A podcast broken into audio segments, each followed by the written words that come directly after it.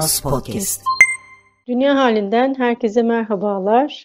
Dün NATO zirvesi gerçekleşti. Biliyorsunuz Ukrayna, Rusya krizine dair önemli başlıklar konuşuldu. Bazı yaptırımlar, yeni yaptırımlar gündeme geldi. En önemlisi de aslında ülkelerin liderlerinin bir araya gelmesiydi. Bu anlamda Biden'la Erdoğan'ın bir araya gelebilme ihtimali de vardı. Ancak böyle bir görüşme gerçekleşmedi Ömer Bey. İsterseniz buradan başlayalım. Daha sonra detayları değerlendirelim. Niçin görüşülmedi? Bu gerçekten dikkat çekici bir gelişme. Hatırlarsanız şimdi Türkiye'de şöyle bir yorum yapılıyor. Bu Ukrayna krizi sayesinde tekrar Erdoğan işte Batı'da önem kazandı. Herkes işte Erdoğan'la temasa geçmeyi önemser oldu. Türkiye'nin stratejik değeri çok arttı. E biz de bunun yani tam olarak olmadığını, biraz daha nüanslı olduğunu malumunuz anlatmaya çalışıyoruz. Biraz daha karmaşık, biraz daha farklı bir durum söz konusu. Nitekim şimdi yani Ukrayna için NATO karargahında bütün devletleri bir araya gelmiş ve yani hani Türkiye'deki verilen algılamaya bakarsanız Türkiye'de buradaki en temel oyunculardan biri işte arabuluculuk görüşmeleri yapıyor. E şimdi Biden da NATO'ya liderlik ediyor. Bu mesele için Avrupa'ya gelmiş durumda, temaslarda bulunuyor. Fakat o Brüksel'de ne bileyim bir yarım saat kadar bile olsun Erdoğan'la bu konuları görüşmek için vakit bulamadığı, çok meşgul olduğu anlaşılıyor. Yine basına yansıyan haberlerden, uluslararası basına yansıyan haberlerden yani bu Türk tarafının bu konuda çok istekli olduğu ama Biden'ın programının yoğunluğunu gerekçe göstererek böyle bir görüşmeye yanaşmadığı anlaşılıyor. Bu aslında bize S dört yüz meselesinden dolayı ilişkileri de yaşanan gerilimin, yani S dört yüz meselesinin ilişkileri zehirlemesinin hala devam ettiğini gösteriyor. Bir anlamda Biden hani biz size, sizin yani Türkiye'nin bize batıya muhtaç olduğundan daha fazla muhtaç değiliz mesajı veriyor ki bu da doğru, bunu da biz anlatmaya çalışıyoruz. Yani Türkiye gerçekten Batı kampında yer alırsa Batı'ya çok fazla güç, kuvvet, değer katan bir ülke ama Türkiye'nin de Batı'ya ihtiyacı var. Yani e burada şu anda bu Türkiye'nin ikili oynamasına izin vermelerinin nedeni Türk ekonomisinin zayıflığı ve e, bir de tabii ki ondan da bahsetmiştik hatırlarsanız. Yani şimdi Putin İdlib'i bombalamaya başlarsa zaten şu an Ukrayna'da yani kırk küsur milyonluk ülkenin dörtte biri mülteci olmuş durumda. Bunların da milyonlarcası şu an Avrupa'ya akıyor mülteci olarak. Yeni bir mülteci dalgası başlar. Bu tip durumlardan sakınmak için yani aslında birazcık da hem Türkiye'nin ciddi ağır bir ekonomik krize düşmesini hem Türkiye'nin bu ekonomik kriz de tabii ki Batı'yı etkileyecektir. Ama öncelikle bu tabii Türkiye'de yaşanacaktır. İkinci bir mülteci krizi zaten malumunuz Türkiye'de milyonlarca şu an e, mülteci var ve bunun getirdiği ekonomik, sosyal gerilimler, sıkıntılar var. Bunun üzerine bir de e, tekrar e, Suriye'de böyle bir şey ki Putin yapabilir. E, böyle bir yapısı var. Sicili buna müsait. İdlib'de yerleşim yerlerini bombalarsa bu sefer gene milyonlarca insan daha hem Türkiye'ye, Türkiye üzerinden de Avrupa'ya gidecek. Bunlardan endişe ettikleri için Türkiye'nin şimdi bu şekilde İkili oynamasına müsaade ediyorlar ama bundan çok fazla anlam çıkarmamak gerekir. Bunu vurguluyorum. Yani şöyle bir şey de var hatırlarsanız Amerika Ankara'ya iki hafta önce Amerikan Dışişleri Bakan Yardımcısı Ben Sherman geldiğinde bir teklif getirmiş. Bu S dört yüz füzelerini siz Ukrayna'ya verin. Bunlar tabii Rus füzesi. Ukrayna ordusu da bunları da kullanmayı daha iyi biliyor eğitimle. E, biz de size ya, uyguladığımız bu CAATSA yaptırımlar yani Türkiye'nin F otuz beşten çıkmasına ve başka askeri malzemeleri almasını, silahları almasını engelleyen yaptırımları kaldıralım. Türkiye'nin yani Erdoğan rejiminin buna evet demesi halinde bayağı Putin'le ilişkilerini bozduğu çok belli.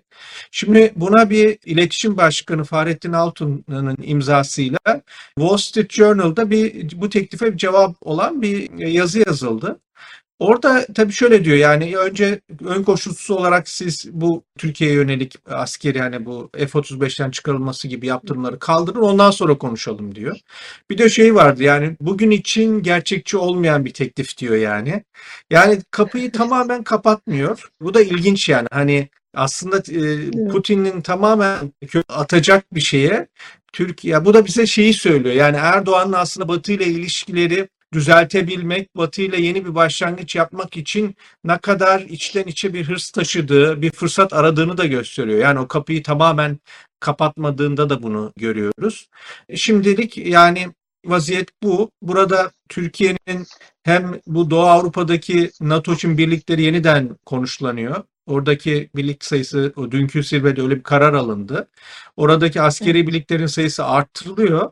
E, orada da gördüğüm kadarıyla Türkiye'ye çok önemli bir rol verilmiyor. Yani burada hani daha önce de konuştuğumuz gibi bir Erdoğan'a karşı bir güvensizlik söz konusu ve Batı stratejisini kurgularken Putin Rusya'sına karşı Erdoğan'a fazla dayanmayacak şekilde bunu yapmaya çalışıyor diye görüyorum ben. Aslında Ömer Bey, sizin biraz önceki tespitlerinize paralel Financial Times'ta bir haber yayınlandı. Batı'nın Rusya'ya karşı yaptırımlarının Türkiye tarafından denileceğine dair endişeleri olduğuna yer verildi haberde. Tabii bunu gerekçelendiriyor e, haberin detaylarında. E, bunlardan bir tanesi havaalanı izleme sitelerinde Rus oligarklardan Abramovich'in larca Türkiye'ye girip çıktığı görüntülenmiş mesela. Bir diğeri ise işte Türk Hava Yolları'nın Rusya uçuşları yüzde on iki artış göstermiş. Yani tabii bunlar bir başlangıç gibi görünüyor. Belki daha fazla yaptırımları delecek şekilde hareket edebilir Türkiye. Benim sorum şu Ömer Bey, bu Türkiye'yi nasıl bir bir konuma sürüklüyor? Türkiye için neye mal olabilir? Şimdi şöyle bir şey var. Türkiye'de ben bazı kesimlerde şunu görüyorum. Aman işte böyle bir işte savaş çıktı. Bu, bu kriz bir fırsata çevrilebilir. Türkiye bundan evet. para kazanabilir. Rus pazarına girebilir. Bunlar gerçekten hani bu dünya gerçeklerinden epey bir kopuk olunduğunu gösteriyor. Yani Türkiye'nin karşı karşıya bulunduğu risklerin boyutlarından epey bir kopuk olunduğunun işareti. Şimdi o bahsettiğiniz haberde Batılı, Avrupalı yetkililerin bazı dikkat çekici açıklamaları var. Mesela diyorlar ki yani şu an bu gelişmeleri çok yakından izliyoruz demiş bir tanesi gazeteye.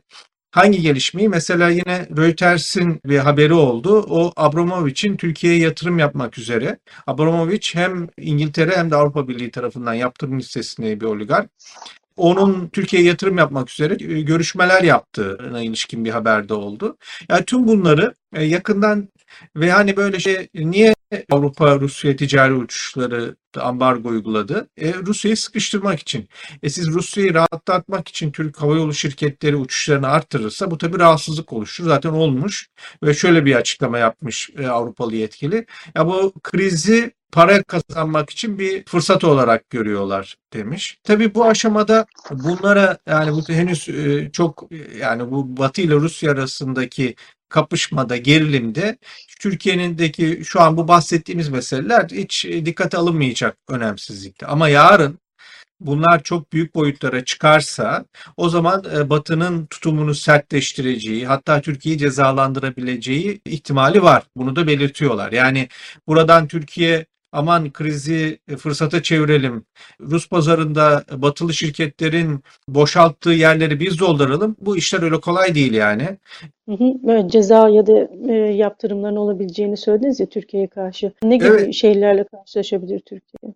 Aslında o haberdeki ayrıntıda mesela İTÖ'deki İstanbul Ticaret Odası'ndaki tekstil sektörünü temsil eden Hikmet Tanı verdi. Böyle hiç gerçekten işte Rusya'da bir pazarın açıldığında ama bir ödemelerde sıkıntı var diyor. Yani nasıl ödemeleri alacağız? Çünkü avro, euro ve dolarda yaptırımlar söz konusu. Bunun için diyor Türkiye ve Rus merkez bankaları diyor böyle bir özel yöntem geliştirebilirler. Takas olsun yani Rus Rus gazına karşılık Türk mallarının satımı gibi. Şimdi tabii bunu siz yaptığınız vakit Batı da onu oradan öyle seyrediyor olmayacak yani. Buna tabii ki tepki gösterecek. Nitekim başka bir ismini verilmeyen bir gıda sektöründen büyük bir şirketin temsilcisi ise Türkiye'deki büyük şirketlerin Avrupa ve Amerika ile arasını bozacak, ilişkiyi bozacak veya Avrupa ve Amerika nazarında kara listelere düşmelerine yol açacak.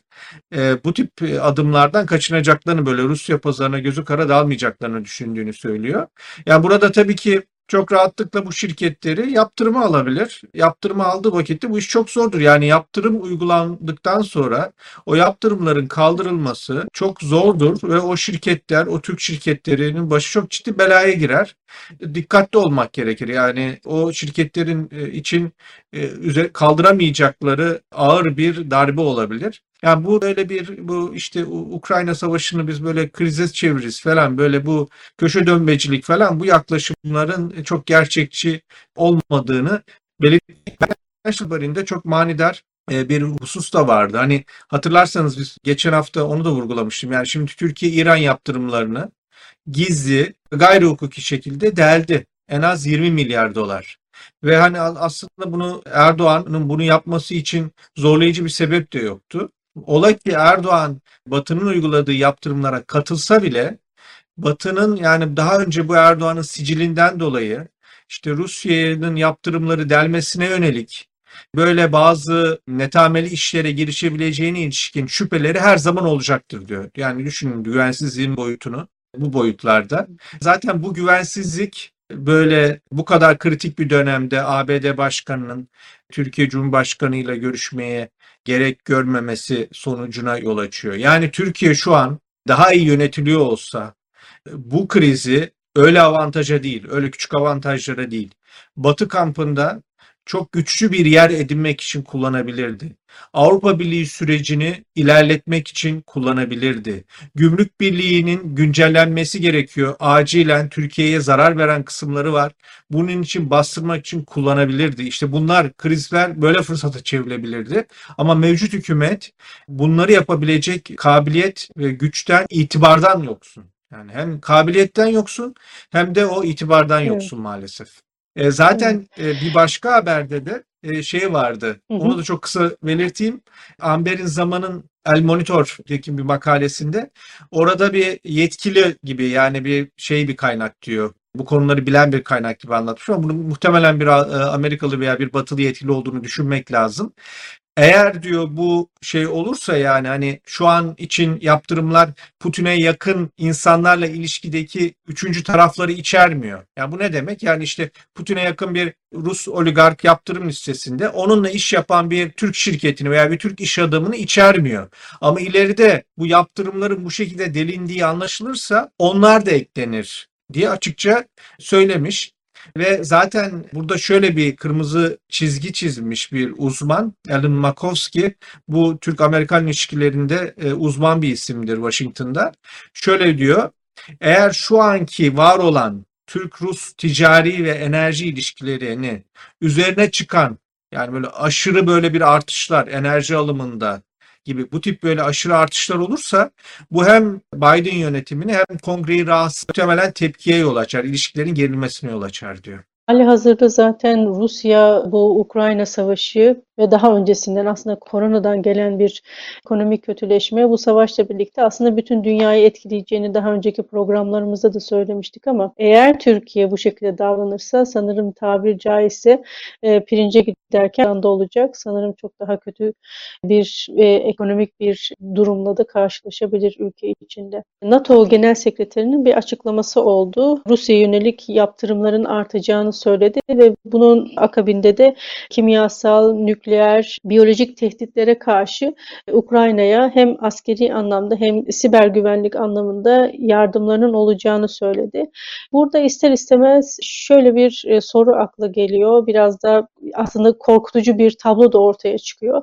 Acaba nükleer savaş ya da bir nükleer tehdit söz konusu mu? Maalesef bundan ciddi bir şekilde bahsediliyor. Yani o da şöyle. Bu nükleer silahların en son işte Hiroşima'da kullanılanın yüzde ikisi yüzde üçü uzmanların söylediği güçte küçük daha böyle taktiksel böyle konvansiyonel savaşlarda da kullanılabilecek füzeler üretilmiş.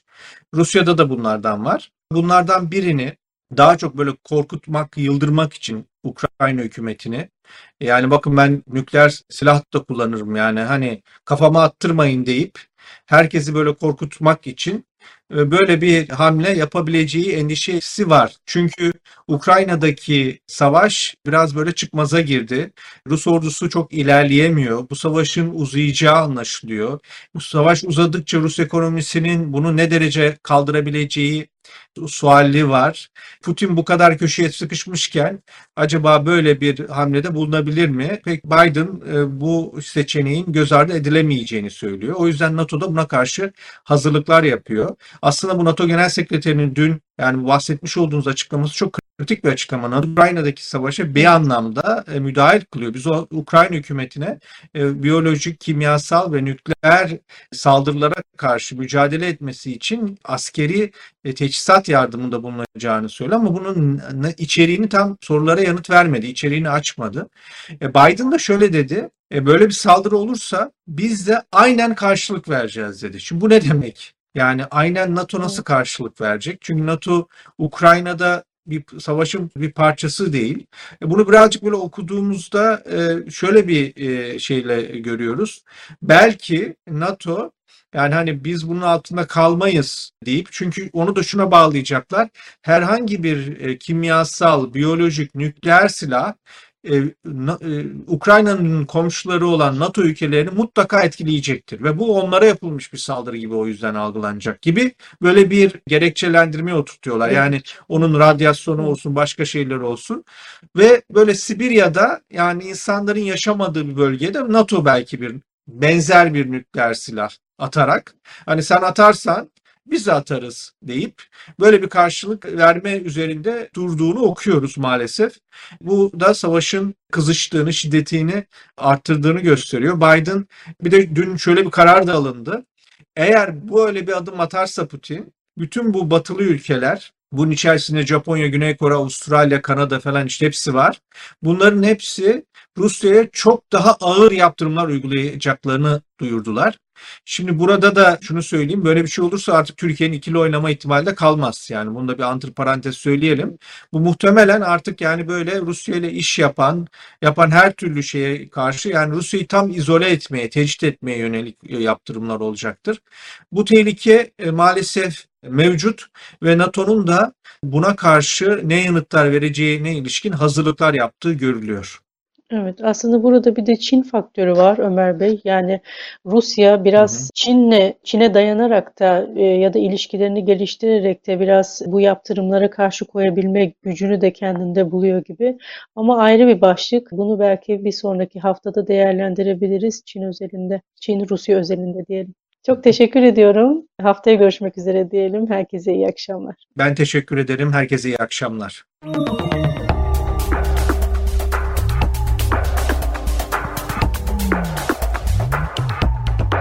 Chronos Podcast.